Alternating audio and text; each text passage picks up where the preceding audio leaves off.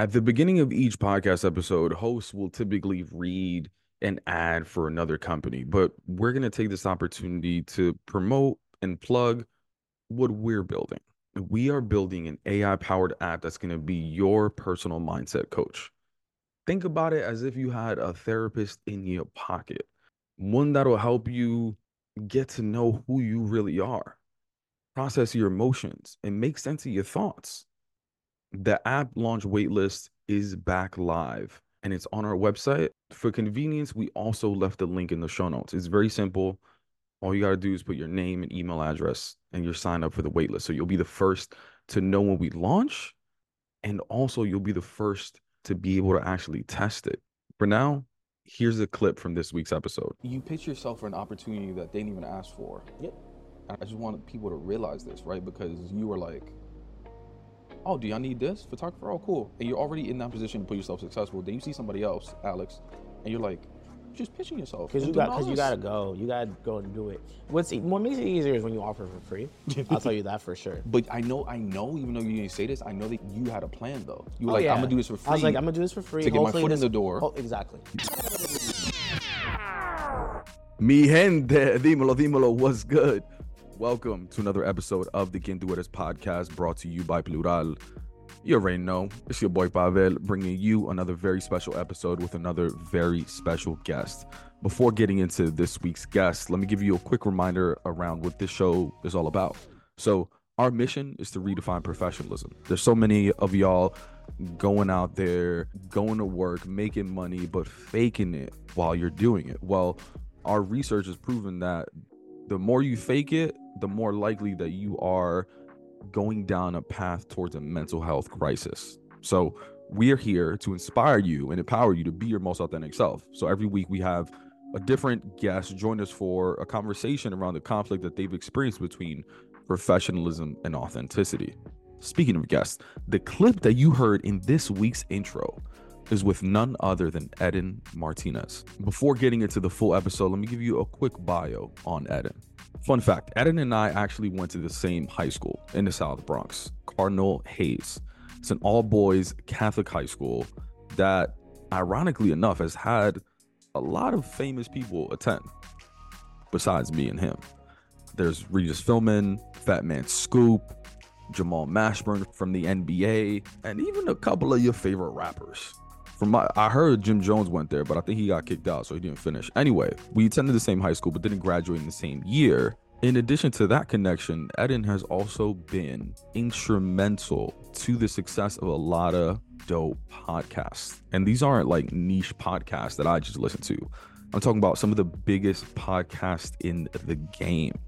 WHOREible Decisions, Flagrant, Brilliant Idiots, and the new Rory and Mal podcast, among many others. And for the most part, he's been an engineer, photographer, even DJing, as you hear him get into. He's what some people call a jack of all trades. But a lot of time he's been in the background, engineering, working the tech, making sure that the host of the show are getting the shine, making sure that he's doing whatever he can to make sure that the show is running smoothly. To sum it up, he's an entertainer. Yet you'll hear in this conversation that these days he's thinking about flipping the camera around and sharing more about his perspective, his expertise, his story. And you'll see how it actually all ties into his relationship with his mother. Anyway, that's just a little sneak peek. But with that said, let's get into this dope conversation. All right, so authenticity. It's a buzzword. Funny enough, it's the word of the year for 2023. I don't know Oh, why. look at that. But when you hear the word, what does it mean to you? Authenticity. Hmm. In my own, like in my own sense of what authenticity is, Yeah. obviously being to your truest self, but that sounds so. How do I say that? Non-authentic, right? Cliche. But. I guess people are so afraid to kind of even simplify what authenticity can be. Yeah. I guess it feels like for some people, maybe, oh, you have to do so many other things or become a, a certain niche to be authentic. Yeah, yeah. I think being authentic could be a- as basic as you just liking the things you like. That's it. So, but like, all right, when you're your most authentic self, like, how would you describe it? Oh, I'm a goofy. Yeah, yeah. That's like my authentic self. Like I like being serious. I like being cordial. I love being goofy though. That's just kind of again who I am authentically. Yeah. I think authenticity, from my experience of just working in entertainment and stuff, there's like this cool factor, and uh, I hate that without a doubt because a lot of people I've met who are just so they just try to be very cool in front of other people, or like goofballs behind the scene. I'm like, bro, why don't you just why don't you just be yourself here? Like, So you see a lot of inauthenticity. yeah, I think it just be, I think it's also just a, a barrier of defense too. Oh yeah. you can't just let everyone see your authentic self every time Why not? they took advantage of it. You know, mm. I've had a lot of situations in the last 10, 12 years of work, like where I've felt like I've been taken advantage of, where they use my kindness for weakness, I feel you. and that's my like I'm authentically, in my opinion, nice. I would like to think that people would vouch for me, in that sense. But yeah, like that's part of being my authentic self. I'm, I'm pretty chill. I'm nice. I could be a goofball. Yeah, yeah, But yeah. like the niceness, a lot of people have taken like for granted. And again, that's where people put the barrier. But I'm still gonna be a goofball. For I'm not gonna be no cool guy. So growing up, do you think you were allowed to be a goofball? Absolutely, Really? without a doubt. Yeah, yeah, yeah. yeah. Like I, I, feel was, like I feel like family or parents are typically like, yo, like, come on, take some seriously, or like, that's the thing. It's like deja relajando or when I, whatever. right, right. I, when, when I had to buckle down to get done, that's those those are two different things for me. Like I'll buckle down and get done, but I will find something as a joke. You know, it's also a coping me- mechanism for me. Whenever like gets tough or really bad times, I like using like jokes and stuff as a coping mechanism, but only to. I only like doing that to my expense. I don't like doing that to other people's expense. Like if you're going through something bad, I won't. I don't want to joke on something about you where you're gonna feel like like yeah, maybe I I cope that way, but that doesn't mean we're the same person. So you're like the self-deprecating type. absolutely 100. percent Yeah, that's Like how I live my life. like you self-deprecate as long as other it'll make other people feel better. Yeah, but like in this, but not to make myself feel worse. Yeah. It's just more like I'd rather be the butt of the joke to make light of a moment Yeah. than to kind of like I don't know. There's other ways to cope with that. Yeah, but that's yeah. just my way of doing it. My mom's the same exact way, Yeah. and I get frustrated. So like, I get frustrated because in those difficult situations, she says something funny, and I don't want to laugh, but she's so funny that I have to laugh, and it automatically shifts the thing. But part of me also is like, she made me laugh, but like, can you be serious for once? Yeah, yeah, yeah. But then if I question is like, well, do I need to be serious now? It's a it's a time and time or place. Yeah, kind of yeah, You know. Which is a skill, like oh, recognizing absolutely. the right absolutely. time to skill. Yeah. you gotta you gotta read the room. That's like the biggest part. If the place and or conversation that you're in can call for that, go for it. Like let's say even a conversation now, like we're having, obviously it could be. I feel like I have the vibe of being joking. We're at a coffee shop, yeah, etc. yeah. But then I'm sure there's other environments where I'd be like, man, like if it's a very serious conversation, I'd be like, oh, you can switch it up like this. I'd be like, all right, cool. Like I'll vibe to it. But you said you said something earlier like buckle down. Yeah. Right? Like when you need to buckle down, then you would. So what sort of expectations did your family have early on around like who you should be? You know, what's intriguing about that question is my family, I don't think they ever set a precedent of Eddin is supposed to be Eddin, like, let's say, like the lawyer or, Right, Eddin or the doctor, or yeah. the dentist or blah, blah. My dad has definitely had make jokes about that before. You know, you're like, oh, like, why don't you go into that? Is that where you get the humor from? Your dad? What? Is that where you get the humor from? Your dad? No, I think I get that more from my mom. Yeah, yeah, Interesting. yeah. Okay, She was around, yeah, like that was that was definitely more of her thing. Cause like she'll have like a long ass, she would have a long day of work and whatever, and then she'd come back home. She'd definitely be mad tired, still feed us, Yeah. and then like still like try to keep like a good like perspective. Yeah, yeah. So what sort of what sort of jokes would your dad throw out as far as like occupation wise or whatever? Oh, like he'd be like, oh no, he would just be like, you should just be a lawyer. Like I don't know why you're doing like this video stuff or whatever. When he would see me do video, but like he wouldn't mean it as in like, bro, you gotta cut this like video stuff out. Like, be a lawyer, and Yeah. it's like, ah, ha, ha, ha. nah. Like he was like, he'll make his jokes, Yeah. and I guess he, I guess, so he's a super, a superintendent, right? And he's been a super for over 20 years, right? And obviously, when it comes to like generational things, things like that are a lot more consistent. You know, mm-hmm. people are very used to like a nine to five job. Yeah, yeah. When it comes to my line of work, especially now, Yeah. it's a lot of freelancing, unorthodox times. I work in nightlife, so like you will see me do a gig at like 11 to like 4 p.m., go home, rest, and whatever. then go back out to DJ from 11 to 2 a.m. and then maybe like go network somewhere else. I never thought about that. Like Yeah. the unorthodox time part of that job. So that's like another thing. because that's also like a safety as a parent. That's probably like a safety concern. It's Oh like, yeah, he they got. The, what's funny is like my, my family when I started DJing, like like getting paid to DJ when I was like 21. Yeah, that's like, different when you Right, start getting right. paid for because it. mind you, the, the time between that and like actual DJing is kind of cool. Like I guess I really started DJing, and I say this if you see all the visuals on YouTube, right? I started DJing when I was like 20, and this was when I was doing like house parties in college. I went to City College, and I had an iPad, and there was an app, and in the app you could like link it with your Spotify. Yeah, yeah, At that yeah. time, Spotify was killing too, Yeah.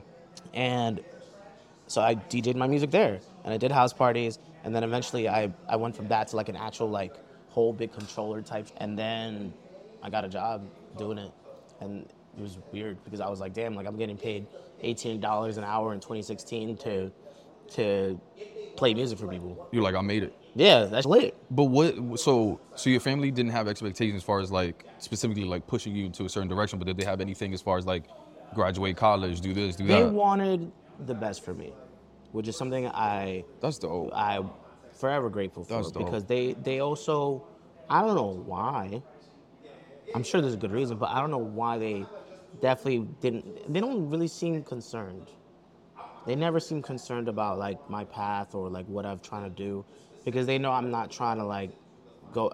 I hate when I'm in the going in the wrong direction, but everyone goes in the wrong direction. Sometimes you have to make the wrong turn to make the right one, right? And like right, Okay. right. Damn, I should. That was you? You wrote that? Yeah, I guess so, Okay. right? Now imagine. I don't know. Yeah, like you have to, because how's you gonna learn? Yeah. How? What you just told me about right right before we recorded? What, what you just had in your pocket? What? What I had in my pocket? Your microphone. Oh, microphone. Yeah, Right? yeah. Like sometimes you know that, and guess what? You you were like, I'm, I'm never doing that again. I'm clipping this mic on me to make sure that never happens again. Yeah. You gotta learn.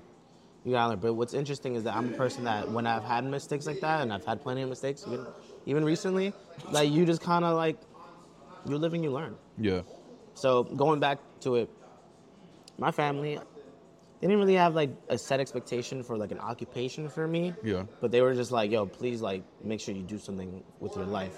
Like, So they were don't- long as, as long as you can self sustain Exactly. your lifestyle, like you good. Yeah. But you still decided to pursue higher education though. Like, with, so what, what was the idea with that around that? I think that was maybe maybe that was the minimum or the most that they really wanted. You know, it's Please funny. get I- that bachelor's degree. And I I'm like, okay. Yeah, yeah, yeah. I asked my mom the other day, like, mom, like when you were when you were younger, like when I was born, like what were your dreams for me? Like what did you want? Like That's what did you think I was gonna do? And I didn't know what she was gonna say, but like her dream was like just graduate college. Damn, I gotta ask my pops that. That's actually a really great Yeah. question. Wow. Yeah. Yeah, yeah, yeah, that's nice. Yeah, I mean that's I think that's like the most they wanted from me. But it's wild too. Like I, I think oftentimes we try to impress our family or like Of course. make them proud and all these things, right? Meanwhile, everything I do after my degree is just like whatever on a cherry on top of whatever that degree is. I've shown my degree like one time in my life for a job, and it was to teach elementary school kids for after school.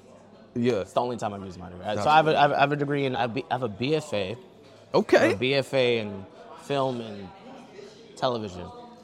Yeah. So what did you think you were gonna do with that degree? Honestly, right after I right after I graduated, I was definitely like looking for jobs, which I should have done before that or whatever. First of all, why did you even want to go into that? Oh, I think the long story short was when in high, when I was in high school. I Shout was out very, to- I shout out to Hayes. Yeah, shout out to Hayes, right? I was very intrigued with like cameras and stuff like that.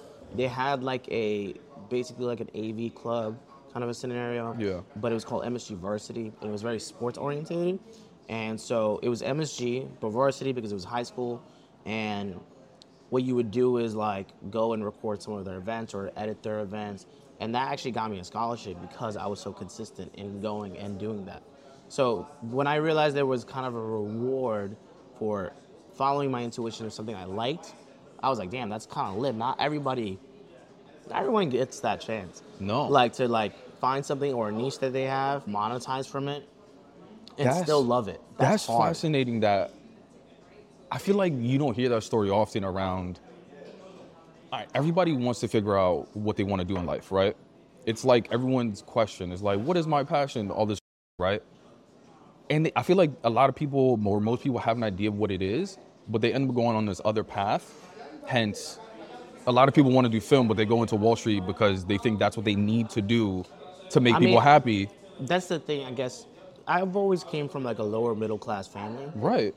So gracefully, you know, I know people who are like my age 16 had to have like job jobs. You know what I'm saying? Like, do you mean? wh- you know, whether if it was working like in in the fast food industry or Yeah. the service industry or Oh, retail. gotcha, gotcha. I didn't have to do that, you know. So I had the time to even be able to kind of get that opportunity to go to a club after school Yeah. to then make that happen. I was I was thinking about that because like sometimes I, I'm grateful for the jobs that I have now because some people, bro, they work like 12 to 12. Yeah. Yeah, like 12 to 12, like no stopping. Like if I miss one or two hours of work, that is me missing like a meal in general ever. Yeah. Like that is tough, you know. But it's interesting that even that you from a young age just like followed that passion though. Yeah, I just feel like most people don't do that. yeah, and, and They go and- through this path and then eventually follow their passion. Like you just early on were like, nah, I like this. It, it's a, again, it was a technical thing. I guess it was always fascinating. Like my so, so so my mom passed away like a couple years back, right? Mm-hmm. And it's funny because they always had in the house a camcorder or digital camera, VHS camera, something. There was always a camera, which I think was kind of common in general. I, I think it was common in family households, right? No. Oh no. Oh well, so we did, right? Which was cool, right? You know, it was like a consumer. There were always consumer cameras, but I guess they loved capturing the moment, kind of a thing. But then they hated like, obviously, social media nowadays is almost publicizing every moment you capture. Right. But they liked it. They enjoyed the recording of it. Yeah. I'm assuming it was like you as a baby, all that type yeah, of shit. Yeah, so like birthdays and stuff. And it was crazy, right? Because in that process, I was trying to look for footage of my mom, mm. right? I was like, dang, like I want to get footage of my mom. You know, she has just passed and stuff. Yeah. And I was going in the process. Oh, what's up, buddy? How you Bro, doing? Good, look, what's look, good? Look, Amari's Gurion. Can't do it as alumni Look, over here. Look, look, look. How's everything? Good, good. And you? Chilling? Look, we're, we're doing an interview right now. Yeah, yeah. Yeah, You're it's doing a alright. cameo. Yeah, yeah, yeah. Oh, no, no, no, no, no, What's no. up, everybody? Look, look. Yeah. Bronx Glad to be native. here, Episode, I don't know, 50 something. I don't know. Bronx with the one and lonely, adding up Hayes and always loyal man. Yeah, you feel me? Come on, see? You already know. Uh, yeah, just get to get a little. Yeah, do your But thing, we What, what, what, up, what was I gonna say? We'll pass by the shop. Yeah, come Yeah? on. Oh, say less. All right, Yeah, good. man. That's so funny. See, That's look, so look, funny. see, look. Yeah, yeah, That's how I yeah. was like, look, look. That's so funny. Hey, Liv, good to see you. How's, how's the podcast? It's going well, man. Starting doing them in person. Good, good. I mean, when we recorded, it was like on Zoom. So Let me know. So now y'all gotta do it again. See, We were now just you gotta talk- do it we were again. just talking and about we have that, it on camera that he said he's gonna do it too. Oh yeah. Good seeing you, brother. Of course. I'll pass by the studio. Yeah. I'm leaving all of that in, by the way. Yeah, I'm please. leaving I don't all of that shit. That's funny. So me and Omari's used to work together. First of all, he went to Hayes. Yeah, yeah. Right. But then we worked together when he did Get Studios, and I think we did like one gig, and then we all got busy. We did like a, a wedding a long ass time ago, which is kind of crazy. And- But we have so many mutuals because of stuff like that. Yeah, yeah. I saw him a lot when I used to work at a local channel called Bronxnet. Yeah, yeah, yeah. So yeah, obviously he would have events and stuff like that. And this is like 2016, 2018. Um, so that's hilarious. like the You mayor. know what's so hilarious though? I knew that he was gonna. I knew that was gonna happen. That he was gonna pop in Because here? we're around. Because we're around. We're Yeah, around it's like down the street. Yeah, yeah, yeah. So that's funny. But but that oh sorry, you were getting back yeah. to like you were looking for content of you. it's funny that you were that you were looking for content. Would- I'm assuming you couldn't find it. the whole time. Okay, so so just even circle back. So, mom passed. Had mad DV tapes, digital videotapes, Yeah, mini yeah. DV tapes. Asked a friend for a VCR. I bought a converter, a digital converter. So if you ever want to do that, that's actually a really cool thing. So I did like one tape. I was like, Okay. okay, I I saw like one piece of my mom. I was like, cool. Second tape, I got like maybe like now 20 seconds. Another tape, I was like, okay, cool. Maybe I got like almost a minute of my mom somewhere, right? Mm-hmm. But then like the more I did tapes, I'm like, dang, it's like everyone else. It's like me. And I'm like, why?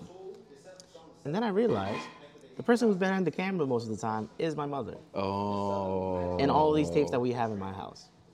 I'm like, that's fire.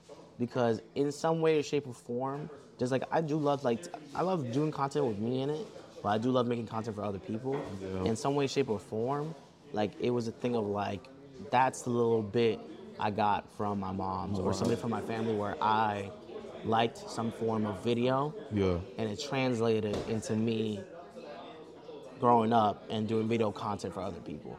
Right. It's crazy when I realized that. That made me crazy. I definitely like. I think I cried at that one when I realized that.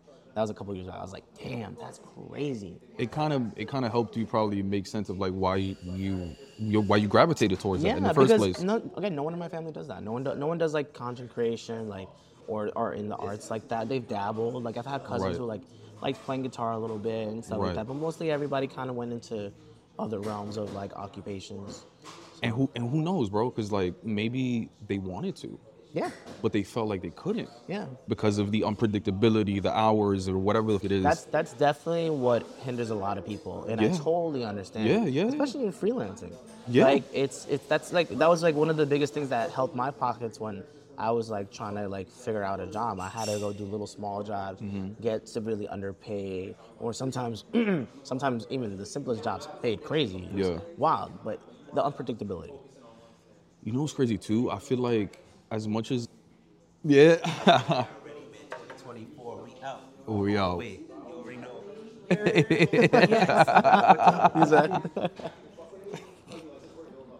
What I was gonna say is like we at first we started talking about like all right, what are people actually telling you? Like, are they telling you to pursue a certain field, right? But I think as children, people don't need to tell us. We just observe. Mm.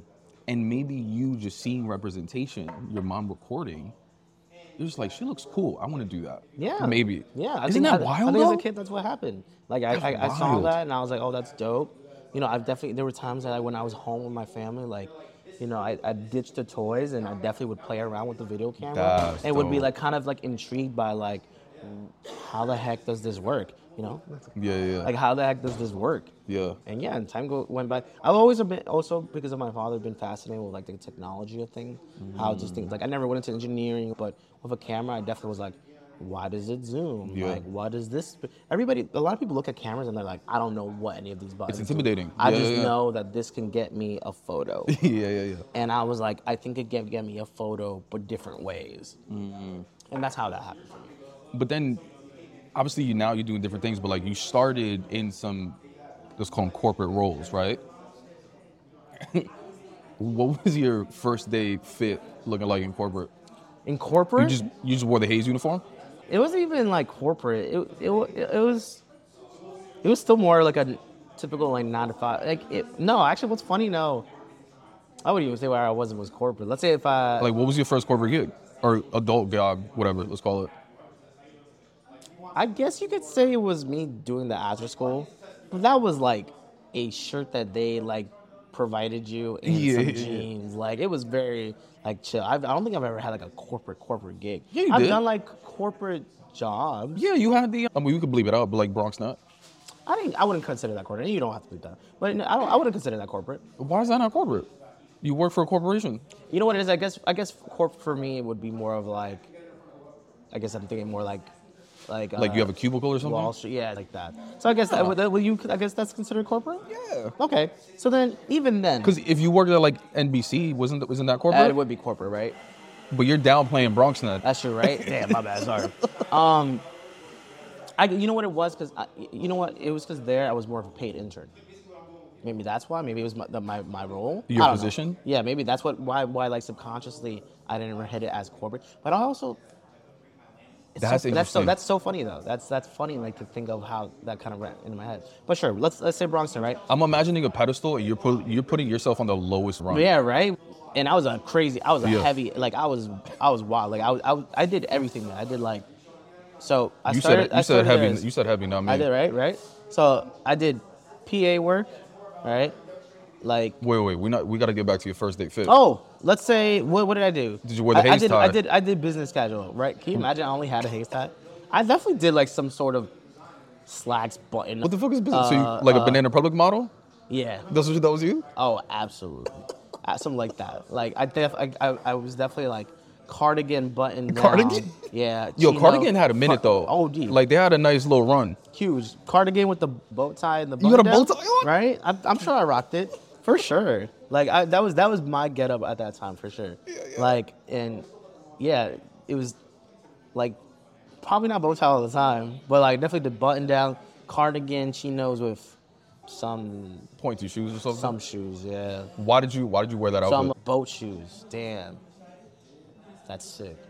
Boat shoes. I forgot about boat shoes. Why did Why did you wear that outfit?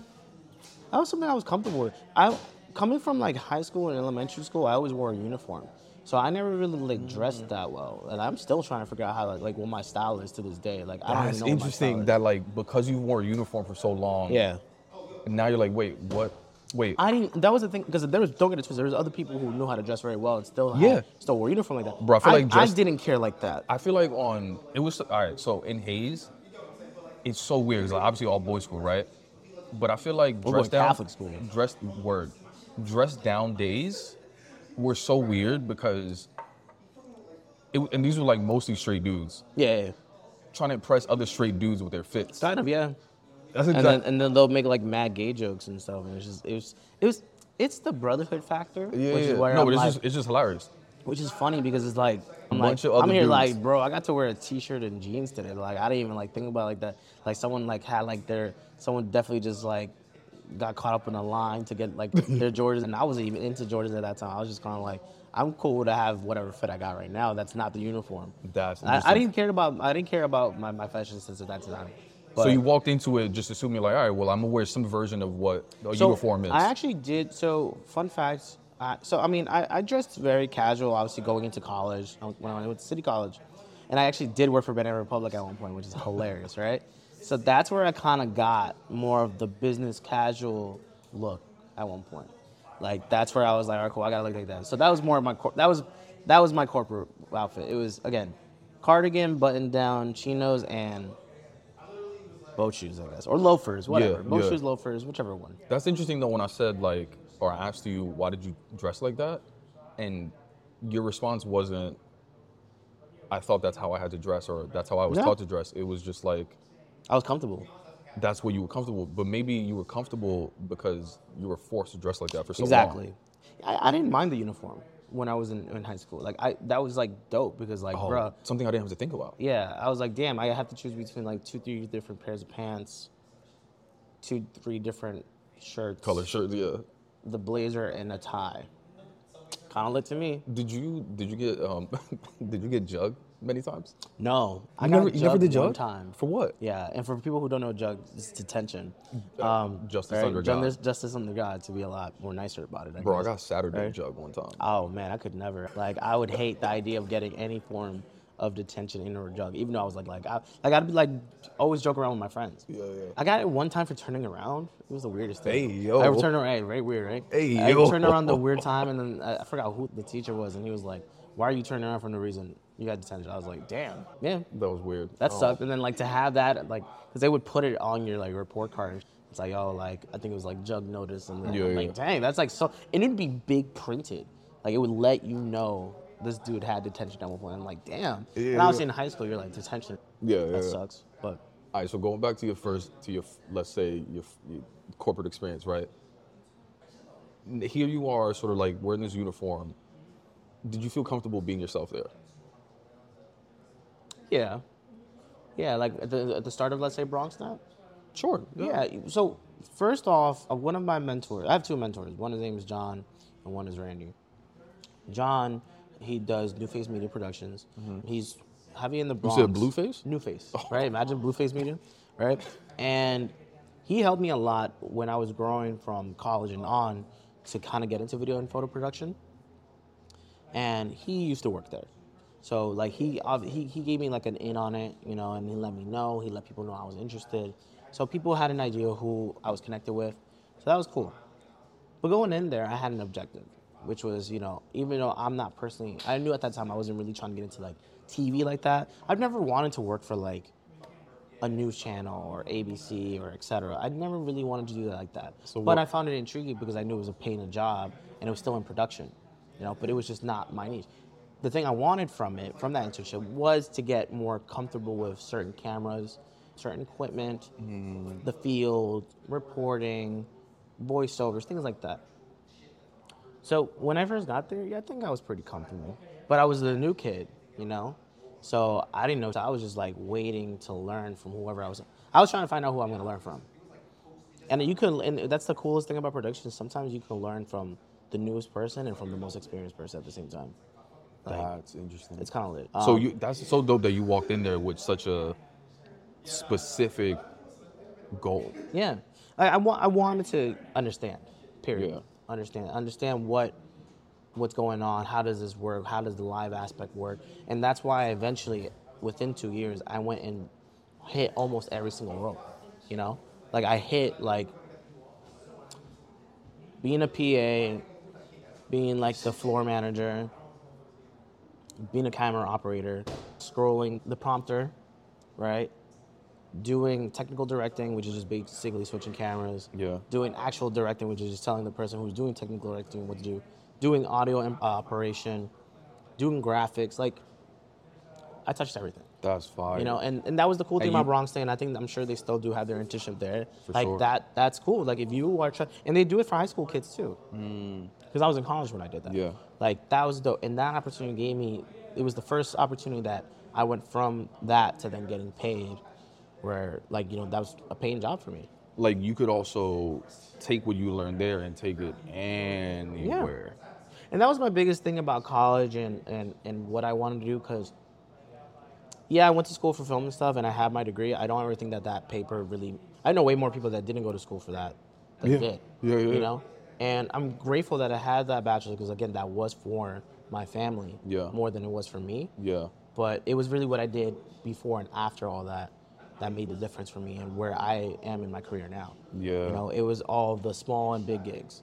It was the hours up editing past 12 a.m. It was the me going from shoot to shoot, dead tired the next day type stuff.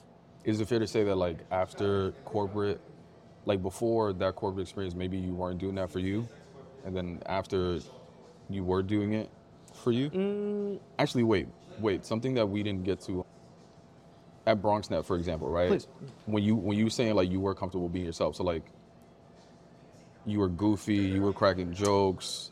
How do you That- do you think see, all of so that that's was? the thing. I will be. I'll be my even like let's say even now. I'll be my authentic self. There. I mean, I think everyone has their own barriers of like how they are with like people they kind of know Yeah, or yeah, yeah. their closest friends Sure. or their family.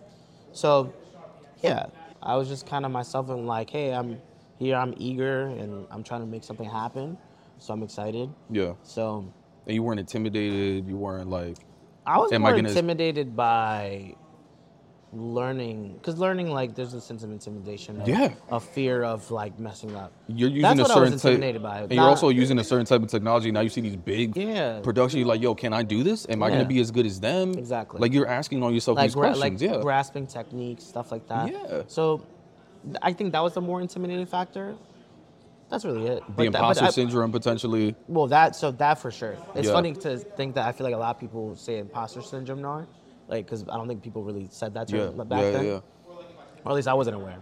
But that was definitely one. Tell me know? about that. Tell me about Well, that. I mean, because I, I, I could say I relate still to this day that the imposter syndrome hits me. You know, where I feel like, mind you, I've uh, I say this gracefully, like I've worked for like big podcasts in hip hop entertainment, and The I'm- biggest. right? And I'm still kind of like, I'm kind of alright. Like it's that still hits me. Why is that? Is it because you're comparing yourself to other people? That's that that'll definitely play a part for sure, you know, and especially when the game of content creation is almost sometimes in the sense of comparison. It's funny enough, I feel way more comfortable. Yeah. And the imposter syndrome has been as almost its lowest because of the fact that I've just been making a lot more content for myself, and you got to just put it out. Wait, so you're saying putting? Well, all right. Before I get into that, something interesting that my therapist said to me actually was, um, You go to therapy? Yeah. Damn, that sounds good. I should try that. You never been to therapy? Oh, I no, I did. I did try to go to therapy, but it was virtual therapy, like after COVID type. Don't- right don't after- downplay it. Don't downplay Uh, that. No, no, no. There's a reason why I downplay it. Okay. because at the thank God I'm very optimistic at the end of the day because I still want to go try it again. Yeah, yeah. That was just a horrible experience. Yeah. Dude, like I, I guess they like obviously first session is like more assessment. Yeah, yeah. Second session, he totally forgot, and then he was at a graduation for I guess his girlfriend, and then he like sent accidentally the pictures of his girlfriend and her graduation outfit to me, and I'm like, what's going on here? Yeah, And. I was just like, not that that was whack because I was like, damn, dude, I'm here like thinking about like shit I really wanted to talk about for therapy, Right. And like, though I'm sure you were just having like a human moment Right, right, of right. like, okay, you made a slip up. That just that sucked. I was like, yeah, I'm gonna. Luckily, it was graduation pictures. Yeah, right. I was like, because that could have been bad. Could have been bad. So my therapist said to me, she was like, "We always compare up. We never compare down." Uh, elaborate. Like, I'm just making this up, right? But like, if I have a thousand followers, I'm always gonna compare myself to like the person that has five 2,000 or thousand 5,000. Oh, okay. Meanwhile, and and that's always gonna become jealousy, imposter syndrome, envious, right? If I compare myself to someone that has 500 followers, I'm be like, I'm doing well. Right. That's true. I think that's one of the reasons why, like, like I don't think it's necessarily just comparison. I think it's comparison because we always compare up. I think imposter, the way imposter syndrome hits me more so, it's more of like, damn, I'm not like I'm not doing that great of a job, or like I don't think I'm that great of a X Y Z. But is it people telling you, or is it just you telling yourself? Me telling myself.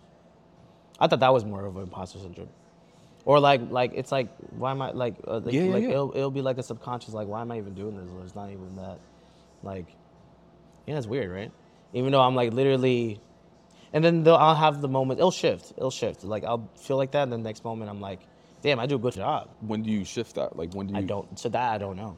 It just comes at random. It's like random shots of dopamine hits me. Like I'm like, cool. Like this is I'm doing a great job. I I, I do find satisfaction in job accomplishments. Like So, checking when- something when, when? I when I when I yeah when I check out things off of my list and you know finish like objectives and things like that. That's where I feel like cool. I really know how to do this. Yeah. But when I sometimes you enter like a low as a creative. Sure, You're yeah. just like you're like oh like you know, dang do I really want to do this or you know dang I didn't even get to finish this one project so I'm gonna do the next one. Mm-hmm. Oop, that's where the oh, see I got frustrated. That's where the the imposter syndrome hits me. Yeah, the imposter syndrome. The way that people describe it is like, what if they found out that I kind of like slipped through the cracks? It's kind of like us telling ourselves that we're not worthy of being in that certain Yeah, okay, see that I can see that for sure. Yeah. I can see that for sure. I, I guess the fear of someone more so downplaying Yeah. my my actual skill. Yeah. Which again, when when in let's say in the world of podcasting, people listen and watch all the time. Yeah, No matter what I do, and like even right now with me putting out content, yeah. that's what has to happen. Like that's I'm I have to put myself out there. Well, I think that's the interesting part because when you started doing like some of these really big podcasts, you were behind the scenes. Yeah. And slowly, even from being behind the scenes, you started to hear people mentioning you or like your voice being heard on a thing. Yeah. What was was that kind of That was cool Weird? because, like, you know, I, I think I, at the end of the day, I've always wanted to be some way in front of camera, but not in a way where I'm intruding whoever is the main subject. Mm-hmm. I'm a very big person that every time I was given a role as someone's engineer or producer, yeah, I'll put my little bits in there, but I was never like, it's XYZ and Eddin. Like, this, that's not it. yeah yeah yeah So when I first did my first like podcast gig, which was uh, Flagrant Two of Andrew Schulz, I guess they they, they, they would, they would chat up to me. And that was 2018. yeah, yeah. They would chat to me, like they would say something to me, and like you know I would respond. Things like that. How did you even get that? Oh man, the way I got that. So there's another podcast by the name of WHOREible Decisions. And I thought that was the first one you did. So that it's, I guess I worked with them, but not in the podcast realm yet. Gotcha. With with those guys, that's when I worked like technically on a podcast, doing audio, doing video.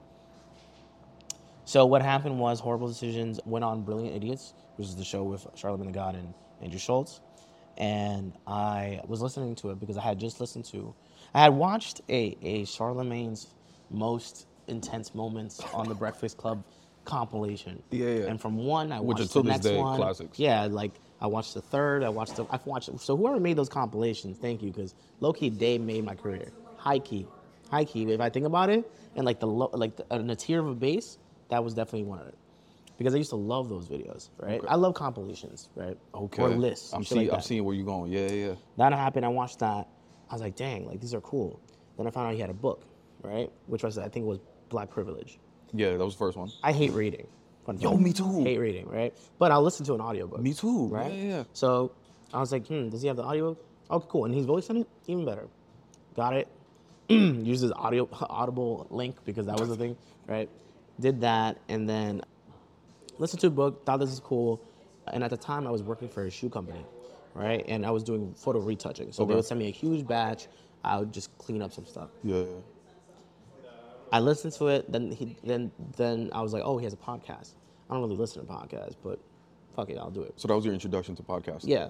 So I went. Well, I, yeah, that was definitely my way more indefinite. I've heard about podcasting before Yeah. at that time. Everyone had that app at one point on their iPod, but that was definitely like, okay, I'm gonna listen to a podcast. Yeah. Did that. Then the ladies of WHOREible Decisions went on. I thought that was intriguing. I was like, cool. They had good conversation. I was understanding. So I followed them on IG. They on IG one point put, oh, we need a graphic designer. I'm not a graphic designer. I hit them up. I was like, I'm a graphic designer. right? They need like a graphic design intern. Yeah, yeah. yeah. So I go. Bro, hold on, Right. hold on. How do you just have the balls to just lie? Because I have, Like you don't. You they just- needed an intern. So what that means is they needed free work, right? totally understand. So there, you know, when it's free work and it's an intern, there is how do I say this? There's leverage and patience as well. You know, so it's like maybe something will take me a lot longer than an experienced graphic designer. Okay. But I have an understanding of it. Okay. you know so it doesn't mean like they needed like a full-time paid graphic designer that i wouldn't have done but because they said intern i was like there's a little bit leverage you could lie definitely lie if you lie right because you know how people lie in their resume so you lie make sure you have the skills to follow up Right. that was my thing i had the skills to follow up because though let's say someone is and i'm a little better at photoshop now when people are a lot better at photoshop and illustrator and stuff i was more like final cut and premiere hmm. so I would make stuff on these things, on these programs, and integrate it to what I had to make. And they needed like some flyers and stuff, and I made it on like Final Cut and like Premiere, Pro- programs that are not built for that. Right, right, right, right. But I knew the objective, Yeah. I knew what they wanted, I knew the information, and I made it happen. And it worked, Wow. you know. So I did that. Then they were gonna have a show in New York at John Jay. So many, so many people would have seen that post though, and would have been like, "Oh, thousands of people are applying. I'm not, I'm not gonna get it." It's crazy, right? Or they would have been like, they they would have undersold their own qualifications. But there's a certain level of Imagine like, being like full on graphic designers, probably. that's what I'm saying. Full on graphic designers in my experience, they looked at that and said, "I still can't get that." Yeah, But there's a level, and yo, something about you, but like you downplay yourself. 100. percent And I'm so tired of that shit. See, look. Yeah, See? yeah. But like, but at the same time that you're downplaying yourself, you have this like weird conflicting confidence Yeah. to to DM them and Yeah. like apply. Even to this day, I, it, I don't know how it, it works. It's a weird balance. Like, Like, although I'll- like you downplay yourself, you still put yourself in the positions to be successful. I'll still make a move. Yeah, I'll still yeah, make yeah, a move. I'll still fi- figure out a way. Yeah. Because it's like, again, I guess it, it maybe stems from the fact that like my family never really like put a worry on me like that. But not be, and Mm. and thankfully that thankfully that didn't result to me being like super egotistical Right. and thinking that things will be okay and then things like break down in front of me, quote unquote, Sure, right? sure. But then I would have to fix it. I would have to figure. You got to figure it out. I think that's always what my family was all about. We got to figure it out somehow. Like we can't, like even like through bad, really bad moments, like we had to do something. Yeah. You know. So yeah, so they had a sh- so they had a show at John I had Jay. to show John Jay. I was like, hey, y'all need a free photographer because that's my actual niche. They're like, yeah. I went there, took really bomb photos for the free. Mm-hmm. They had like HBO there taping. They had like a guy from the Brilliant Idiots there. They had Alex who did like their engineering there. Mm-hmm. That's how I met Alex Media. Shout out to him. And I was like, hey, like if you guys ever need like a person, like an intern or something, like let me know. They're like, cool. Do you think that's normal? No. Like the people. First of all, you already Wait till I tell you the next part. bro, this is a you pitch yourself for an opportunity that they didn't even ask for. Yep.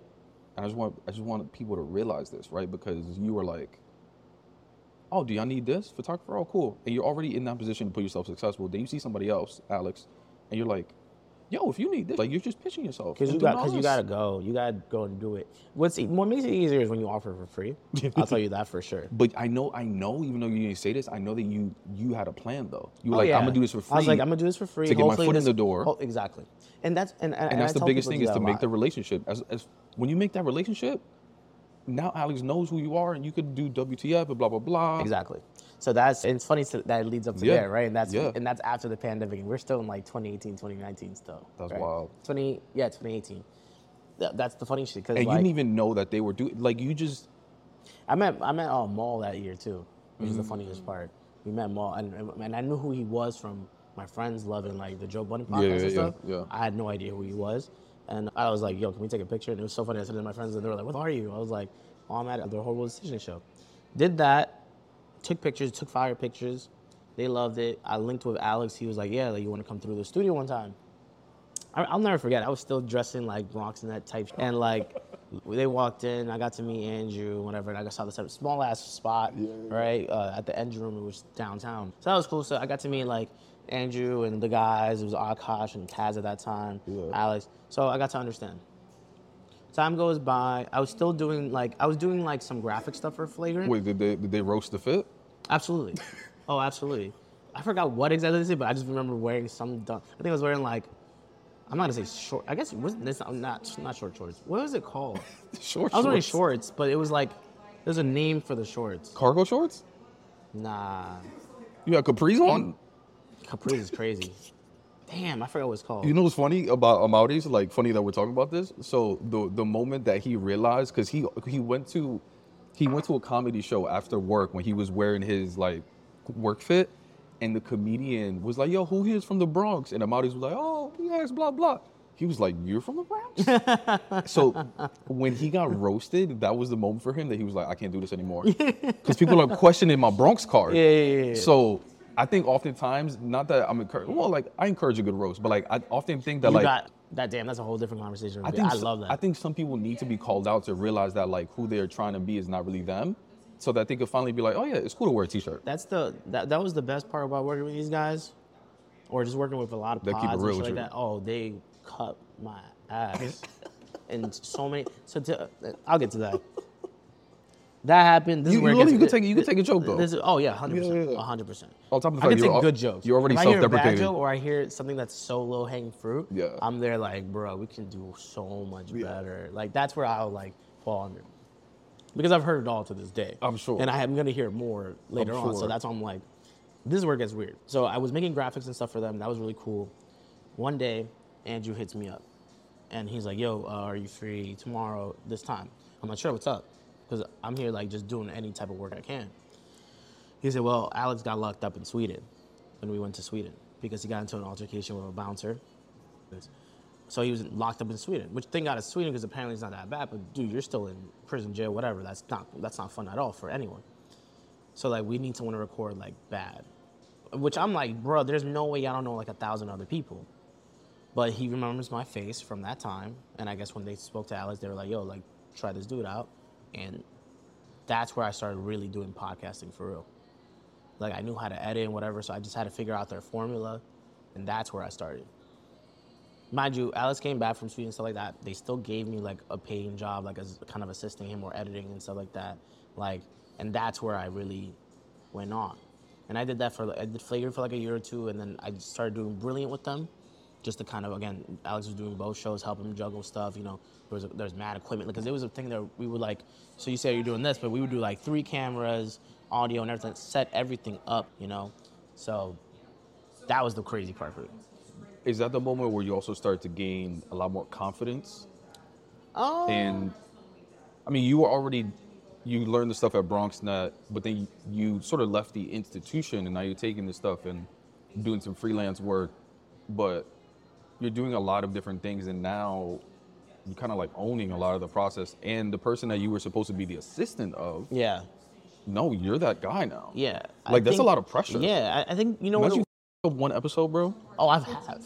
Oh, I I've mean- I definitely, mean, you know I'm- what I'm I'm saying? sure. Oh yeah, you know, but you don't you don't learn that until But when fuck you're something starting, but when you're starting off too, like that's tough because like somebody vouched for you, and now you're the guy. Yeah, which is cool, which I appreciate on his end for for, for letting that happen because suck, it sucks that it had to happen like that.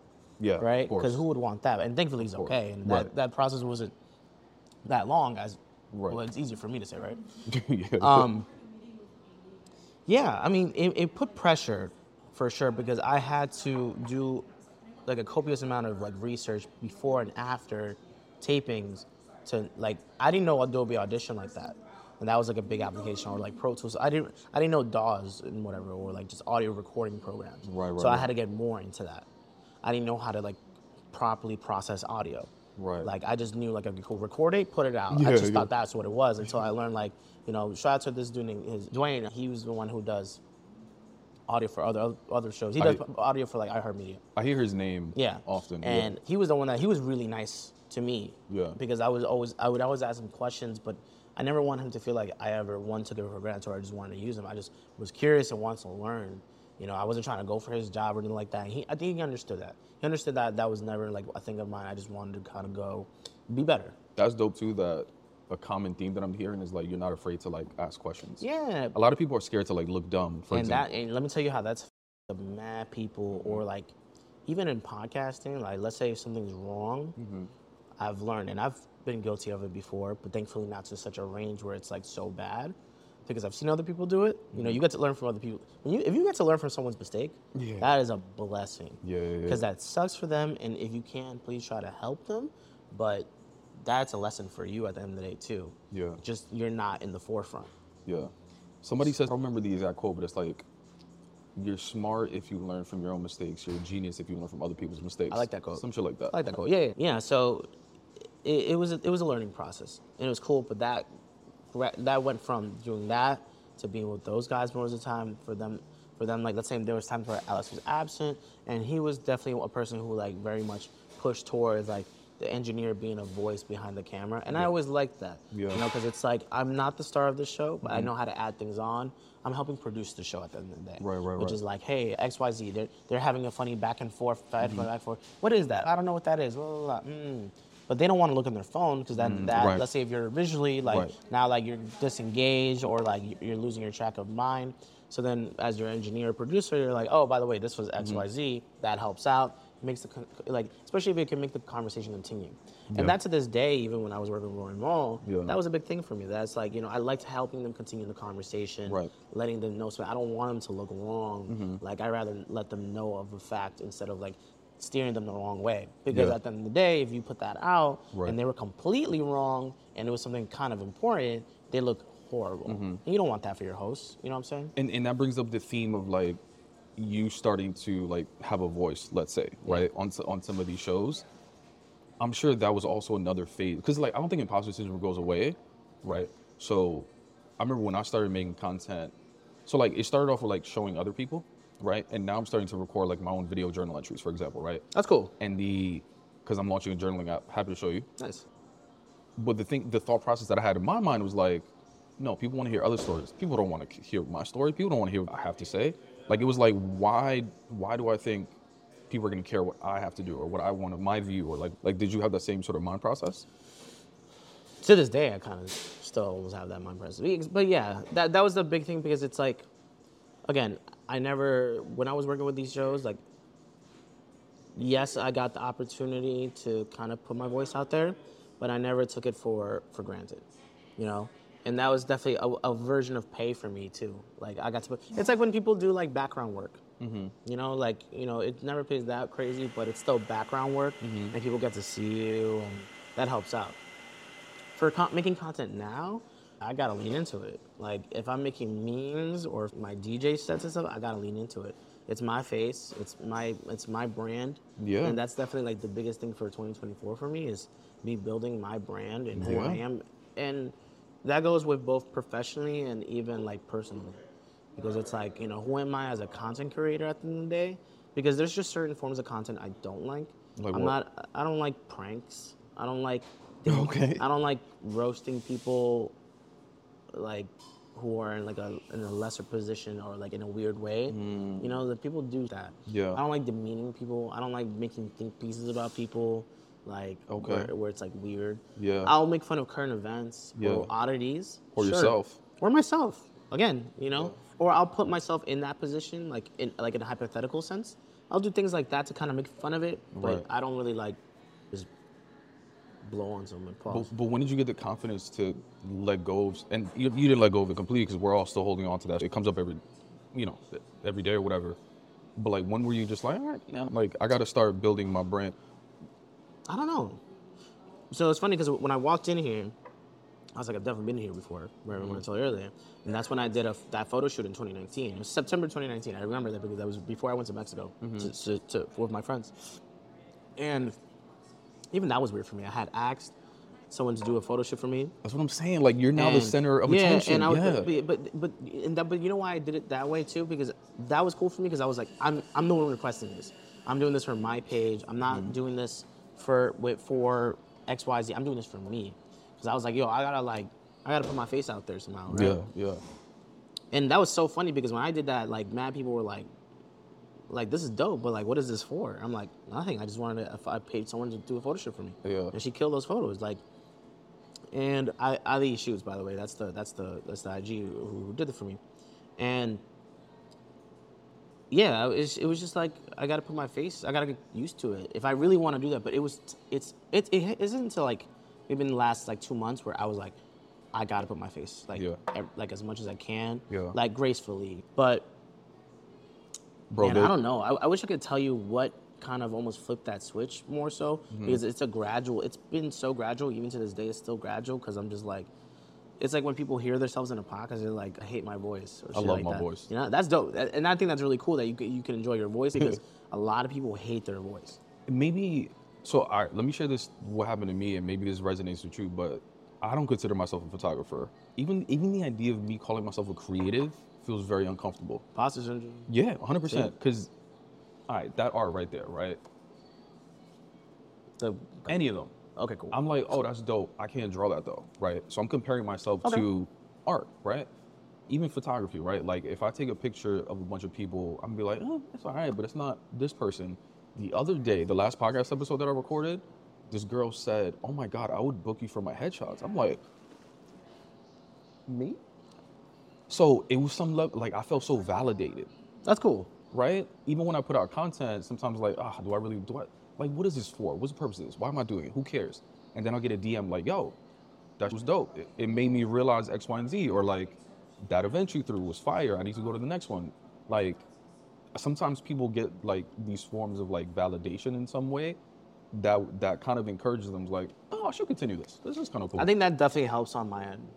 That that sense of validation. Again, especially because content creation nowadays, that's part of it. Yeah. It- you know, it's commenting, it's liking, Mm. sharing, it's Mm-hmm. saving. You know, all these things are like forms of validation when it comes to an online presence. yeah, Reposting, yeah, putting it on your stories, things like that. Like because people are sharing your content, and if someone is so eager enough to even just share your post, that says a lot.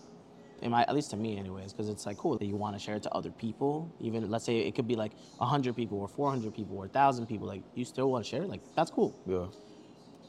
It's funny because that whole I definitely I'm sure I've come across that feeling before that you mentioned when, when I was Maybe doing just numb- photography. maybe just numb to it like now. you're you're just oh no no because to this day no matter what if someone likes something I did I appreciate it heavy. Like that's even DJing wise for me right. DJing wise, it's funny coming across it for me because that's a form of I mean it's performance right, and that's where like live right there you find out if someone really likes someone or someone really hates something.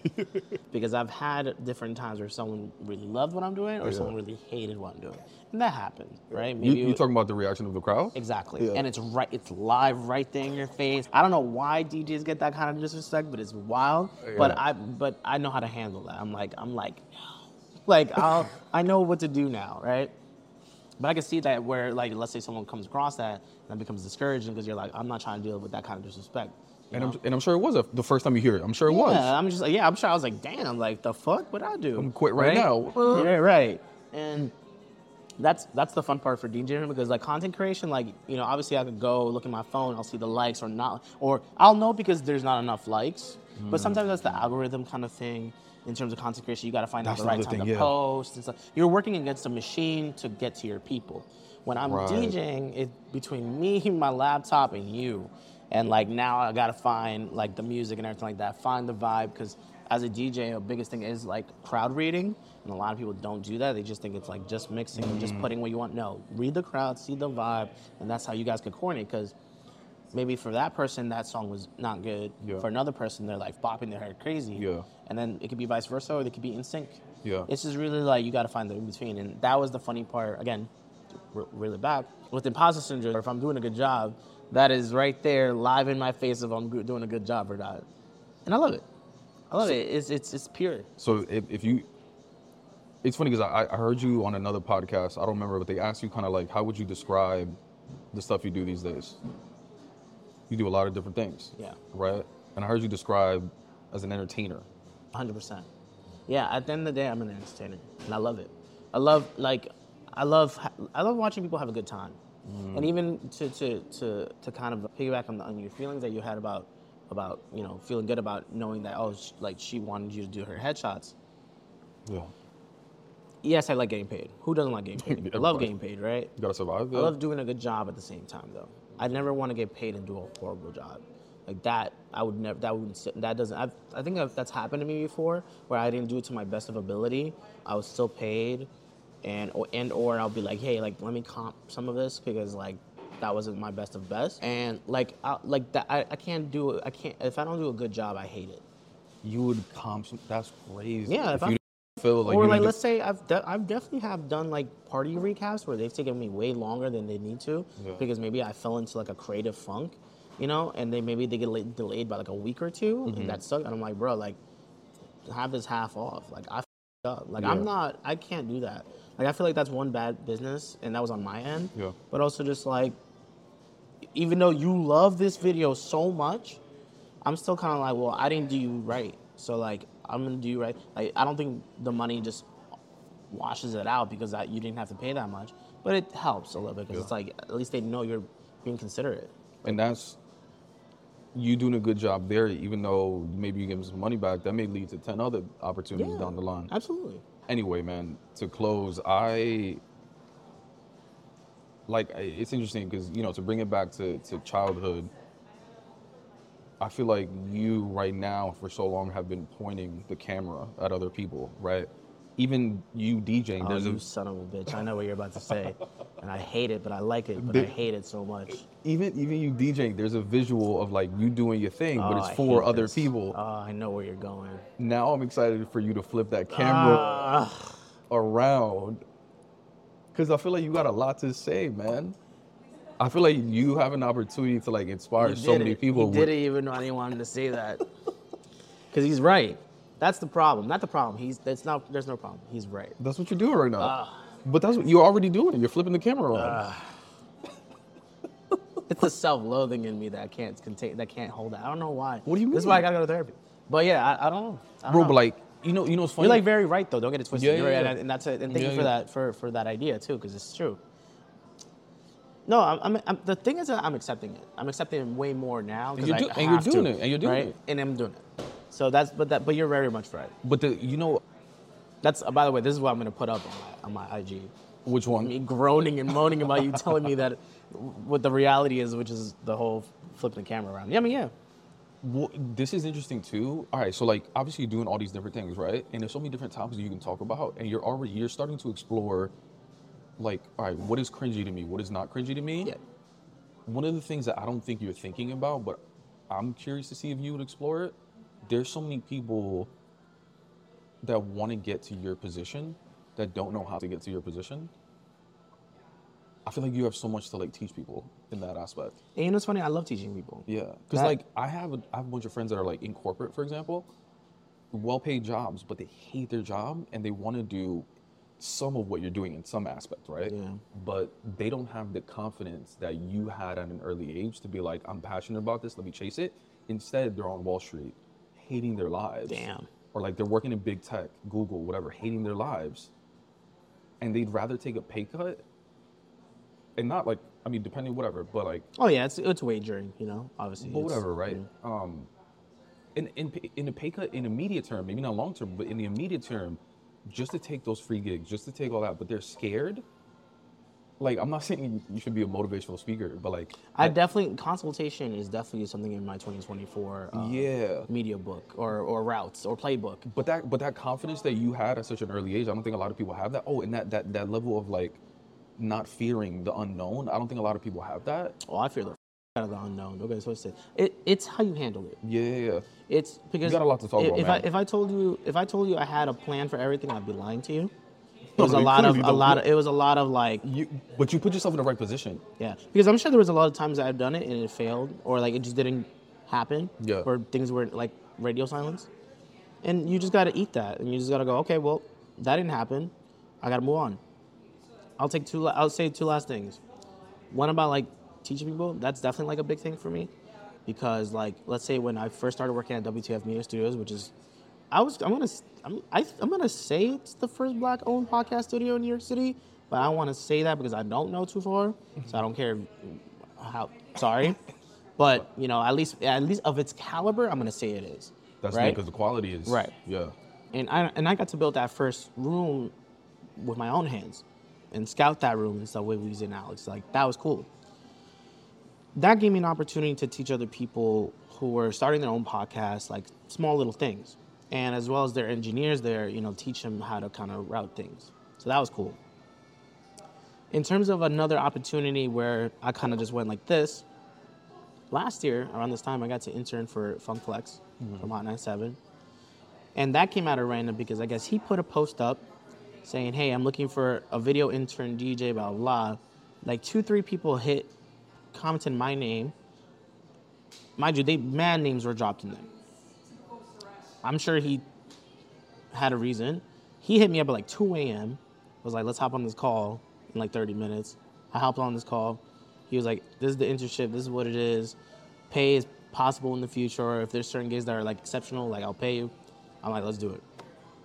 Mind you, an intern, while I'm at a very well paid podcast when I, when I was doing Rory Mal, I was still like, I'll still be an intern. The level of humility. I gotta learn. Yeah. I, maybe there's little things of radio. I don't want to do radio, but maybe there's little things in radio that I wanted to kind of just understand. And there was. I got to learn so much in like two, three days Yeah. of like how it works, programming like that, certain how certain songs are played, etc. The live aspect, the cleanup aspect. Because some mistakes happen on radio, but they clean it up, and that's ton- not knocking that every DJ is perfect, but it happens Yeah. yeah. making making some content, and then this is where I'll end it. So that's the video intern side, but then the DJ side of that internship with Flex was I would go and set up for him. Mm. I think that weekend I definitely went and set up for him at Lobby in New Jersey. Another weekend he was opening up for for Mase Cam and Jada at the Apollo. That happens. He's like he hits me up that same day, and I had another gig that day too, and, I- and I had to miss that gig because of this opportunity and I have no regrets for it to this day. So that was coming up, and then next thing I know, he's like, "I need someone to set up for me." I was like, "Okay."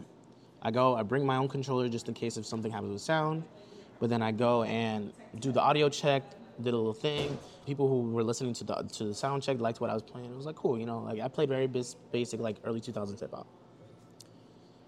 He he calls me up and he says he can't make it. I don't know what happened, but he can't make it. You, I've never, I don't even think I really told this story in public before, so fun fact. He says he can't make it. I'm like, what do you mean?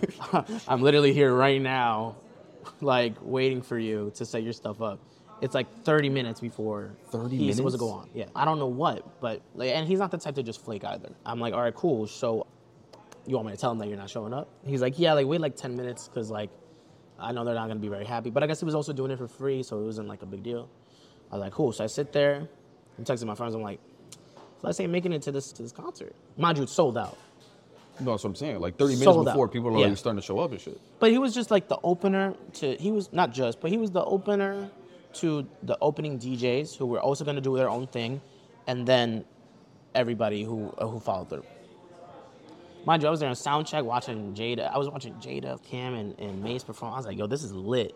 And then hearing hearing More Money, More Problems live, like that was like that's like damn, that's like the closest I'll ever get to Biggie ever Classic. ever. They go there like, damn, so we don't have any DJ. I tell them, yep, he's not coming. I don't know what's going on. You know, I think he has like a family problem going on. And they're like, dang, so I guess we might have to play someone's iPad or something, or like, unless we know another DJ, right? I'm there sitting on the couch. All the other DJs are there, like they're actual DJs, Right, like right. Jada's and Kim's DJs, whatever. They're like, well, we don't want to go on right now because we have our own thing. Right. I'm there like, yo, if I don't if I don't say something right now, I'm gonna shoot myself in the foot or something. Like I'm gonna be tight. And like I had to like I don't know what internally I was like like I'm gonna, I'm gonna just I was like yo I could do it.